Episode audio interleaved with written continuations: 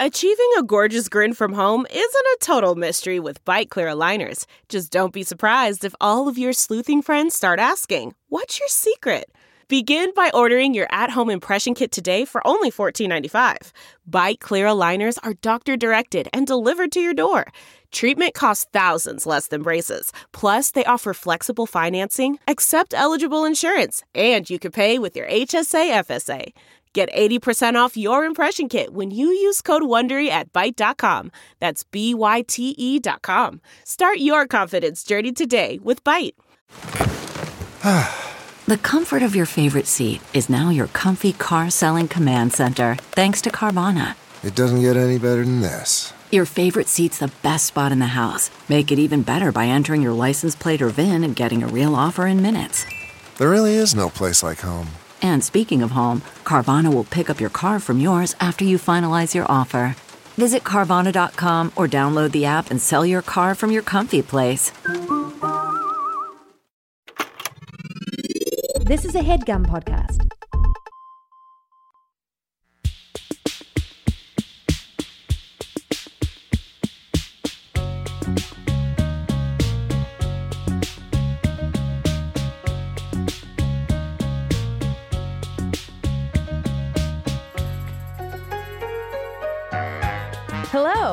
Welcome to A Few Things, where we give our greatest discoveries the podcast they deserve. I'm Claire Mazur. And I'm Erica Cerullo. This show is brought to you by Of a Kind. Find out more and sign up for our newsletter at ofakind.com. Hey, Hey, what's happening? um, you know, like everything and nothing is how I feel. It just feels like beginning of the year still, but it's not beginning of the year anymore, Yeah. really. And Yeah. I don't know. I don't know what to do with that. Yeah, no, I Um, understand. I wanted to ask you something about something that you've decided to commit to. Is this a resolution? Um, flossing? No, I'm not going to call it a resolution. I'm not going to put that sort of weight on it. Yeah, you don't want to pressure it. Um, no, I it's I it's probably the case that I usually start again by start committing to myself again that I'm going to floss in January ish. but it has nothing to do with resolutions. has It's nothing to do with a New yeah. Year's resolution. I should look back and see what my last real um, restart with this? this was. Yeah, well, because duh, I put it in ten things, and my last time that the last time that I really recommitted to this and stuck with it was when I discovered how much easier it is to floss with those little things that look like swords. Yeah, no, I know what you mean. Um, because one of my least favorite things about flossing is cutting off the circulation to the tip of your finger. yeah. Um, yeah. I, do feel bad about those things because they're they, They're plastic garbage. so much waste. Yeah, yeah, yeah, They're yeah. so No, I wasteful. But I, for a while, I was flossing a lot more because of those, and in general, just like do floss a lot more because Yeah. of those, but nowhere near where my dentist would want me to be. Now, so you've you've sort of moved from those into a, a larger piece of plastic. Oh yeah, that's right. But but reusable. Oh no, I know. Yeah, I know. It's definitely better for the better for the environment. What's this thing? Um, this thing's a water pick. okay. Um, and I got one of the cordless ones. We'll link to it in the show notes. Um, it so What do you like about it? I feel like for me they're so like messy conceptually. It's not. It's not nearly as messy as I thought it would be. So the thing I like about it is one, no floss, um, and like none of the pain of floss. None Okay. Of none of the string. Um, the other thing I like about it is your teeth just feel so clean afterward. Like your mouth feels clean and wonderful in a way that I don't really experience from just regular flossing. And I don't know if it's just that because it feels like you've been to the dentist, and so your brain is like. This, This feels is- like the yeah, dentist. yeah, this yeah. must be good. Um, but it's really not. It's not messy. The worst thing about it is that it's big and clunky and sits on your you counter. gotta have another thing on your Uh, yeah, and it has to sit next to your electric toothbrush and just Exactly. be like another dumb thing that you and they don't. you- yeah. yeah. Mm, okay. And they don't even match. I got a black water pick and have a white electric toothbrush. Garbage. I know. I should have thought about it, but Yeah. I. The, and so the the wa- part of the reason it's so big. I mean, they're all big re- regardless of what you do, but the the it, with the cordless ones, the water is basically in the handle. Uh, so it has to be big enough to hold the water in the handle. Exactly. I it doesn't bother me ergonomically, and also a lot of people are like, it's not enough. Um, it, it in some of the reviews they're like, it doesn't hold enough water to floss your whole mouth. I don't know how aggressively these people are flossing, and maybe I'm not doing it aggressively enough. But I'm like, listen, it's more than it, it's better than nothing. Um, I find it to be very quick. You can't fall off the floor. That's right. You can't fall off the floor, and I was certainly on the floor of flossing. When do you floss? Um, it's a great question. Mostly at night. Okay, see, I'm gonna I'm gonna share some wisdom um, that I learned about flossing that has Mm-hmm. Yeah. gotten me to really stick to flossing. I floss in the morning now, Yeah. and I feel like it helps me stick to it Why? because at night you're so tired. Oh, you who yeah, like yeah, yeah, who's yeah. like I can't take off makeup. I can't possibly turn the faucet on. I think for me, nighttime's better, and here's why. Morning, I'm always in a rush. Nighttime, I have, um, in the short time we've been recording this podcast and discussing our like nighttime routines, I've become way more into my nighttime routine. Um, and it's pretty involved these days. It's not even pretty involved. It's just like more ritualistic for me than it has been in a while. Um, it not to get totally off on a tangent, but in part because of micellar water and my I'm always just like, well, I've got to do the micellar water, so I might as well do all this other stuff. Um, so and then the water pick, I'm just like, all right, I'm standing here, like I'll do this anyway. That's interesting to me. I think But it's it's also so quick. Um, no, I. You act like flossing itself is really hard. Like Oh, yeah, flossing I- is not floss- flossing. It does not take a long time. In my mind, it takes a long time. well, it only takes a long time if you really do it infrequently. yeah. Um, but I feel like for me, it's just the like having another thing to do before bed that made flossing really hard. And I one time went to the dentist, and they were like, "It doesn't matter when you Right. do it. Like it's Yeah. just like the doing it once a day. Totally. thing." Um, Yeah, I feel like in the morning I'm always like, oh, I got to get out of here. I'm like running late. So I don't mind doing it as much at night as long as I'm doing other stuff. As long as I'm like sitting standing at the sink anyway. But listen, I don't know, you know, I'm I think it's too early to say whether or not this is going to stick with me for the rest of my life. I certainly endorse it. And I also don't know, I mean, maybe a dentist would like to write in and tell me, but I it's hard for me to know whether or not it's as good as the other type of flossing. And my guess is it's not, but again, you can't fall off the floor. It's better than nothing. um, for anybody who wants to just use regular dental floss, um, I really like that cocoa floss. Mm-hmm. Yeah, you do. stuff. Um, it's It's coconut flavored? I, you know, I Or it's in- it's Yeah, like- I don't know. You know what? I think the brand, the naming is really good. It's it was started by sisters, Work um, wives. work wives, um, who one was a dentist and the other is an artist, and they started a cute, chic little floss company. And it's not like that, like super slippery glide Mm-hmm, um, texture, but it's also not really fibrous like a lot of other flo- like it Mm, doesn't it. Mm-hmm. doesn't like split. It doesn't feel like it's gonna like shred. Um, I feel like texturally it, it is right. Um, It's good to know. yeah, and you can order from their website and they ship it to you for free. Um, so you should, yeah, you should try that. Um, I'm into it. My dad ordered it. He was really excited about it when we put it in ten things. So you know, it speaks to a broad audience. totally. Um, I want to talk about something else that I'm really into. what? I can't think of a good segue between floss and this next thing, so I'm just going to move there Okay. to this next topic. These um these BFF necklaces that we did that Yeah. we just released.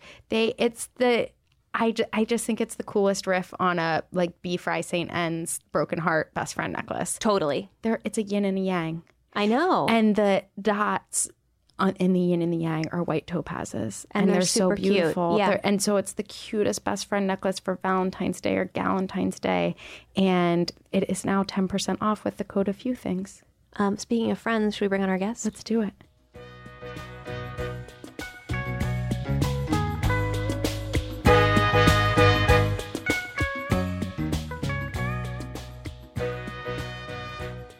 And now we're here with someone we're so excited to talk to, um, Kayleen Schaefer. Kayleen is a writer. She's actually been a guest on the podcast before. She came on and talked about like, beauty. Beauty. trends. But now we're going to talk more about Kayleen today, Yeah. which is ev- it's which is a way more interesting topic if you ask me. Um, me. yeah. Kayleen is a writer whose byline you've probably seen a zillion different places, but the thing we're most excited to talk about today is her new book, Text Me When You Get Home, which comes out tomorrow, February 6th, and we are super psyched. Um, So excited. so excited. We both genuinely loved this book so much, and but you're saying that because Kayleen's our friend. well, this is what I was gonna say. Is like Yeah. I felt really passionate about it, and I couldn't. I I truly you felt tried to that- separate yourself I from truly felt that I objectively felt passionate about it, and it had nothing to do with Kayleen being my friend. And I've been validated by early reviews. Oh my God. That I that like my excitement about it was not outsized. It No, was, it people was appropriate. who, did not, who do not know Kayleen and who do not love her dearly also are sweating this book so featured in the hard. book. Yeah,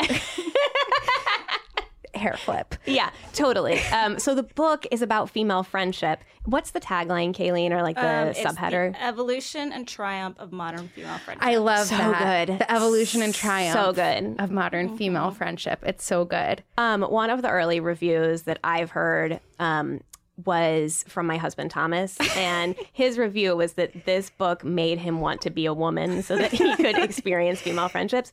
Which I just feel like I don't know that you can use that anywhere, Kayleen. But if there's ever an opportunity, Thomas is the best. Um, but the, the the interesting thing about the book is that it like it covers the history of female friendship, which is so mm-hmm. fascinating. It covers your relationship with women friends over the years. It covers like female friendship in mm-hmm. pop culture and in society and all of these things, and it weaves them all together in such a compelling and interesting and gripping way. Well, and it's a really it's a really moving topic, but it's even more moving because you get very personal in it. And we were just saying it's not really so much a memoir, but you do weave your own narrative in a, into it in a way that makes it even more sort of gripping because I, as the reader, you're really, uh, you, I felt like I had the stake in your narrative. Yeah, you're really invested in like Kayleen's story and like, where she's going to go in this. Um, can you tell us a little bit about your history with women friends and how you didn't used to feel like you like were a girl's girl? Yes. Um, I actually started the book from that place. Like the, the when I thought of the idea, the first thing I thought was I'm no longer a mean girl, um, because I was raised um, in a way that. that I just felt like women were some people I had to compete with. You know, in high school, it was always like, who could get their better grades? Who could look prettiest in pictures? You know, who could get the cute guy's attention? And that's just how I thought I was supposed to relate to women. It's fascinating. And what what was like what flipped the switch for you? Um, I just looked at my life and I looked at all of these amazing women that I was surrounded by and felt so lucky to have them as friends. I was so inspired and supported by them. And I just realized that these relationships are relationships that are not really valued by society in the same way other relationships in women's lives are supposed to be, like the relationships with their romantic partners, with their parents, with their siblings, with their children. But when I was looking at the women in my life, they were valuing these relationships in the same way. Why do you think that people why do you think that like that has been the case? Why do you think that women's relationships with each other haven't been thought of in that way? Well, it goes back a long way to why these bonds were devalued, but I think the short answer really is that women together valuing each other is scary, especially if you look at what's happening right now with Women United and the changes that we're making. Um, that's a force, and there's a lot designed to keep us apart for a long time. It's so interesting because you detail the history of this in your book and you do get into really interesting sort of historical facts about this and then you also relate it back to your own mother and how her experience with female friendship differed so much from yours and you interview her about it and that really struck a chord with me because it was something i always noticed about my parents and my mom too when i was growing up where in my life i've always had really close female friends and i remember looking at my mom and being like she just has her sister. She doesn't have like a social mm-hmm. life. And mm-hmm. now looking back i'm like well she had no time a and and she didn't have the ways of keeping in touch like we Yeah. do. Yeah. um but you speak to also just the sort of like custom was that when you got married you know in our mother's generation you turned your focus inward to the family. Um and and it wasn't sort of there wasn't an expectation that you'd maintain these female friendships. No, that was sort of like that was a signifier that you had made it, that you had this family and you had these children to take care of and and everything else outside of that wasn't supposed to be as important to you and that's what women were supposed to do and they really did block everything else out. It's and it's so interesting because I do think it will be different for our generation, not just because expectations and customs are changing, but like technology. Mm-hmm. Totally. I even feel like my mom has reconnected with Mine friends over the last like decade or so because of Facebook. People who, you know, maybe were referenced when I was growing up, but who she never really mm-hmm. saw, mm-hmm. that she now like actually sees who live across the country, which is fascinating to me. Um, my mom is featured in the book, and so I interviewed her a lot. And sometimes she couldn't remember what had happened, so she reached back out to her college roommate, and and they had the best conversation, reminiscing. And now they're in touch. Now they text. You know, they're going to go really visit each other. Yeah, That's- and the, it opened up all of these past relationships I for her when she was going back and looking at them. Well, you had you reconnected with like the popular girl in your school. Oh my god, I Kayleen, I like legit cried during the moment, like the you know sort of your scene walking away from her that you know night I, in LA. I like legit cried. Can you? That's amazing. Erica. That's really on a plane, which is even more embarrassing. You know, can you tell everybody about that? Yes. So um, Renee Tarwater was. I mean, she was just perfect in high school. Yeah. You know, she was like four foot eleven. Like guys were always like lifting her up and swinging her around in the halls. And she was just like every girl admired her and like how she was just dominating adolescence, basically.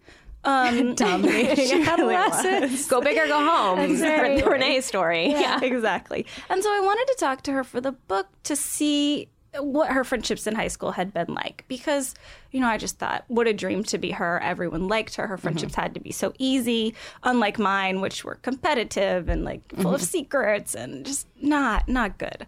Um and I was nervous when I wrote her which goes to show you like how much that high school stuff Totally. Oh, yeah, yeah, yeah, of course. Yeah. And she wrote back just the nicest note. She's like, whatever, I can tell you, I will. Like, let's meet. I mean, it was incredibly nice. So we ended up meeting um, in Los Angeles, where we were both just traveling at the time.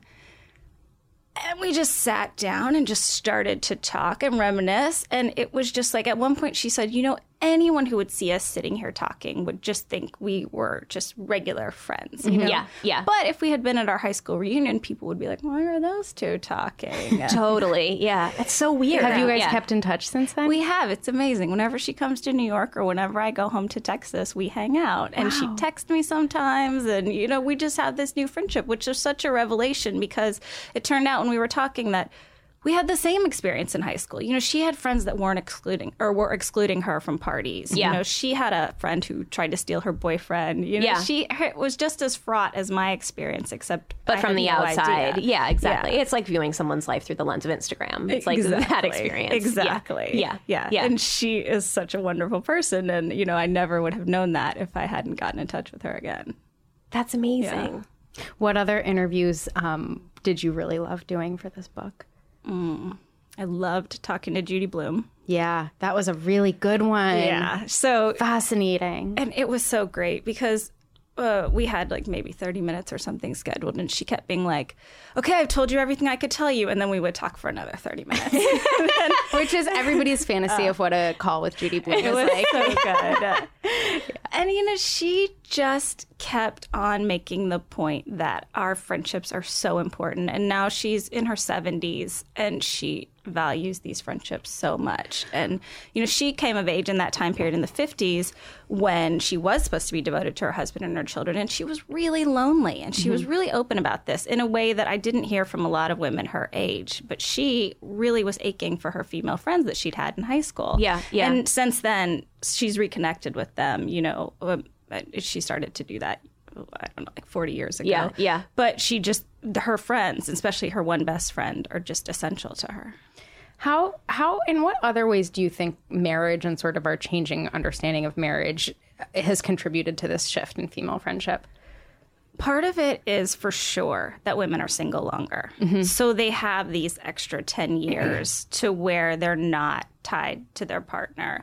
And then they do rely on their female friends in a way that just And they like make their own family wherever they Exactly. are. Yeah, Yeah. This, this friend family. Yeah, totally. They do that, and so they start to you know do things you would have traditionally done with your husband with these friends. Mm-hmm. And I think that having those bonds for however long that is makes them last longer versus if you know if you just dropped them right after high school or right after college. Yeah. that's definitely part of it.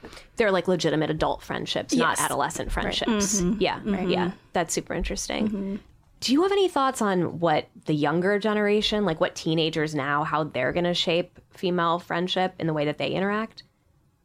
I have thought about this, and I think that it will be different. And why I think that is because for the first time, you know, we talked about the 19th century being this golden age of Yeah. female friendship, but that was people telling women what they were supposed to do. Mm-hmm. Right, Saying, right, right. You're supposed to be friends. Mm-hmm. But now women are telling their own stories. Yeah. And part of that is pop culture. Like, you know, I imagine teenagers are watching shows like Insecure and Broad City, Totally. and they're seeing these pairs of female friends and seeing this relationship as important as any other one. And in they their see it being performed. Exactly. yeah, So yeah. they're seeing these stories stories being told by other women. And it's just it's something that we're taking over ourselves, Right. And Yeah. so I think that that's really hopeful. I think that they're not being told what their friendships are like; they're making their friendships their own. That's yeah, that's a really good point.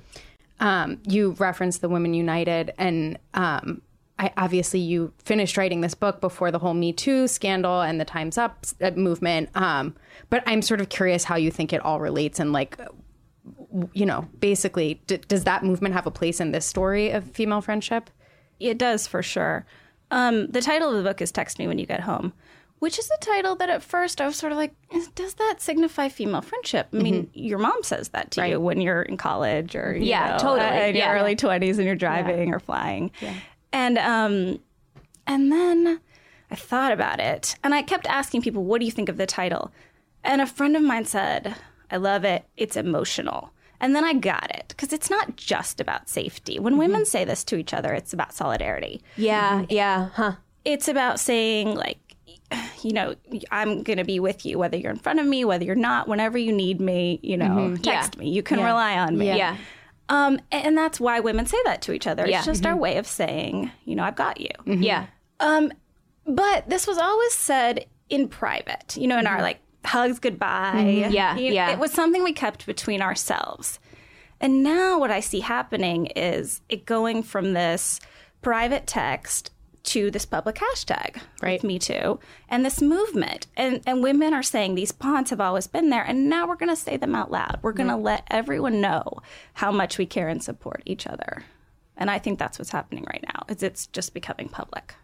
I mean, certainly when you listen, especially to the stories, um, the interviews that Jodi Kantor and Megan Twohey did, such a big part of the their ability to tell that first Harvey Weinstein story. Was about establishing trust mm-hmm. with the women that they interviewed and establishing that sense of like care. And and also another interesting part of it was that they said that what seemed to shift for a lot of the women that they interviewed for that story was that it wasn't you know the women were sort of like what's the point? Like right? There's Yeah. nothing I, I mm-hmm. it's too late to prosecute him. And they said and when and what Jodi Kantor said was that when they would she would shift it and say do it so that this doesn't happen to other women that that was when they sort of felt the um, impetus to do it was that they saw that that opportunity. And I I do think um, you know in reading this and thinking about women's friendships there's just a nurturing there and a, a selflessness that um, feels very particular to female friendships that was reflected upon really beautifully in this. And um, the way that you weave in your own story and and how meeting like Ruthie, your best friend, um, sort of changed your perception of this and her the way she, you the two of you look out for each other is so touching. Um, can you describe Ruthie? Can I describe Ruthie? Everybody in this room just loves Ruthie so desperately, but I, I want to hear Ruthie described by you because I feel like she's going to be in all the book reviews. We were joking that like there I should be like make pull her a press quotes. kit, Yeah, totally. for sure. and I have to say, Thomas, Erica's husband, emailed me last night about the book and his thoughts. And one of the things he, he said was, it made me like. It reminded me just how awesome Ruthie is. so I hope I get that across in the book. Oh my god, Um, you do. Ruthie is the funniest person I know. Um, she is so smart. Um, she's so grounded. You know, she's just like she's a rock, but she's also so fun. And Yeah. I no, no. She's perfect.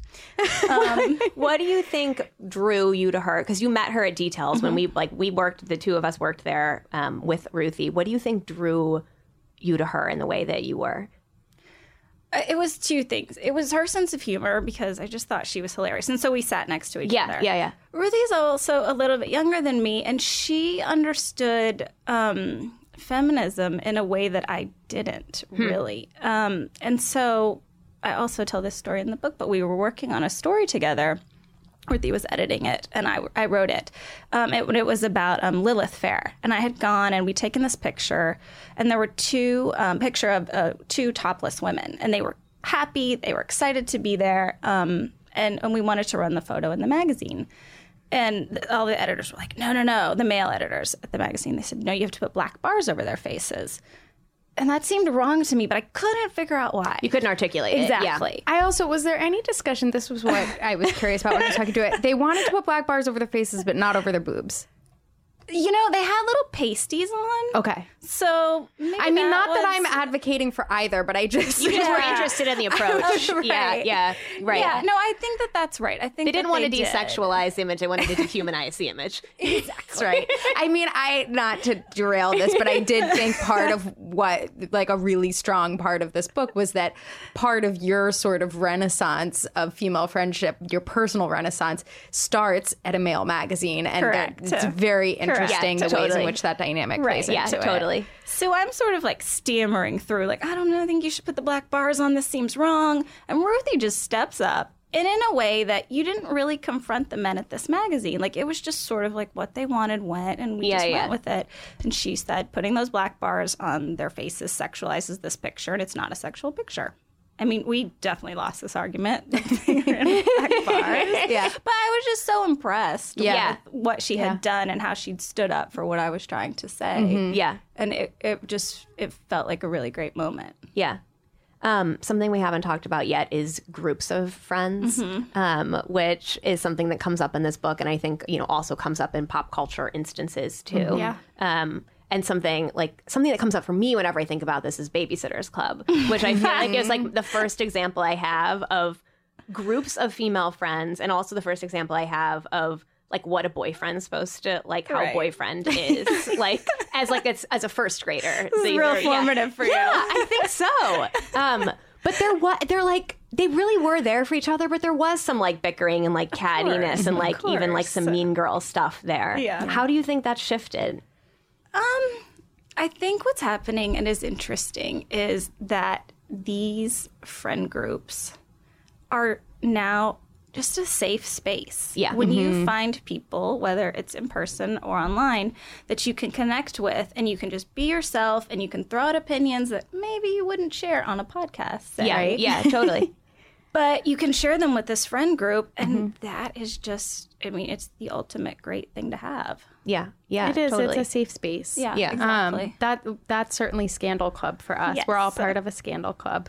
I think um, we've talked about it on here Scandal some Watching point. Club. We Yeah. definitely have, and Yeah. in the newsletter, I think everybody's familiar with. important. Yeah. Yeah. we no longer watch Scandal. That lasted for about two meetings, I'd say. we have other stuff to do. Yeah, but that's right. We have other opinions to Instead, express. we just like shout, and scream over each other in someone's each other. apartment and upset their neighbors. I'm sure. but it wasn't it's funny i mean i obviously deeply value scandal club and and like really don't ever miss a meeting if if i can help it but um it didn't fully register for me how valuable scandal club was in my life until you asked if you could sort of talk to us about scandal club for the book. And i did recognize that it was this like consistent showing up for each other in this Yeah. way that um that had me given me such like a comfort and of not being judged of not um, needing to like be a certain way and looking back and realizing god we've been doing this for so long and people have dealt with like loss of loved ones and illness and Yeah. jobs and all of this stuff over the court and to just consistently show up in that way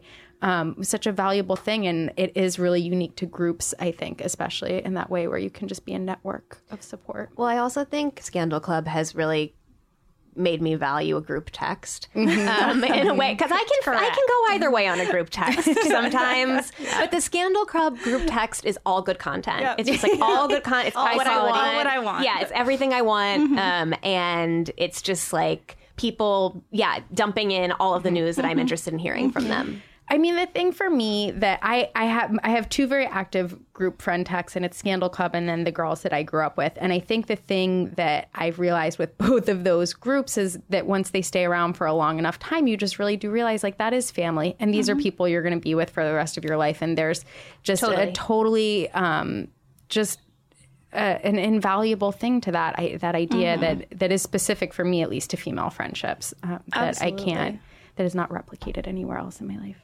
And even though we talk about it on this podcast and mm-hmm. other places, like it, it really is just for us. There's nothing mm-hmm. performative mm-hmm. about Yeah, yeah, yeah, yeah, Scandal yeah, yeah. Club. Yes. You know, Yeah, we meet in each other's homes. You know, we don't ever like all wear the same thing or anything. We It's don't just- have a hashtag yet. exactly. It's yeah, it's- Yeah, it's not about going into a bar Yeah. and matching T-shirts. Exactly. Yeah, it's totally. just about That's talking to and being there for each other. Yeah, Totally. That is a totally good point. Yeah. Yeah, yeah, yeah. Um, what other books are you reading right now?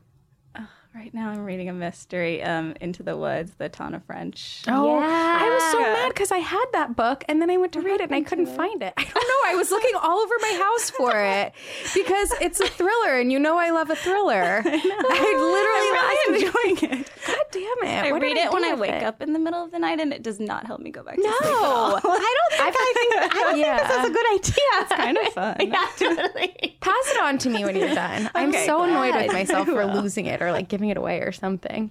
Um, Kayleen, this is so exciting. I can't believe this book comes you. out tomorrow. Finally, everybody's going to get to read it. And There's a book launch party. yes. It is At happening Powerhouse Arena Yeah. in Dumbo.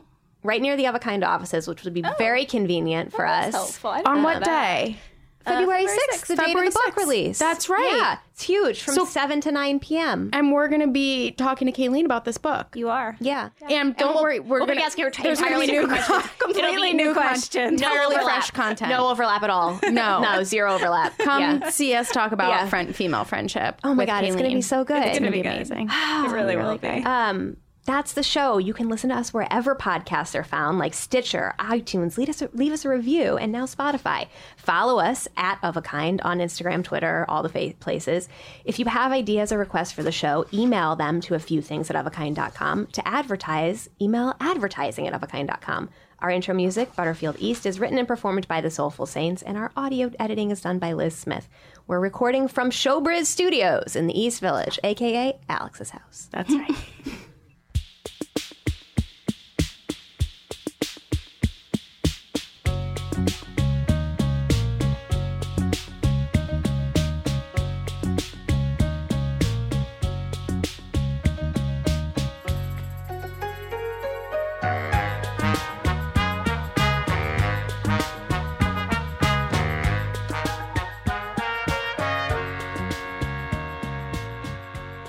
So of you guys write in and ask about our theme song. It is called Butterfield East and it is composed and performed by the Soulful Saints.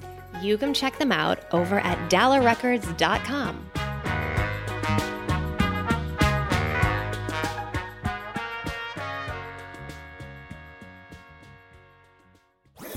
That was a headgum podcast.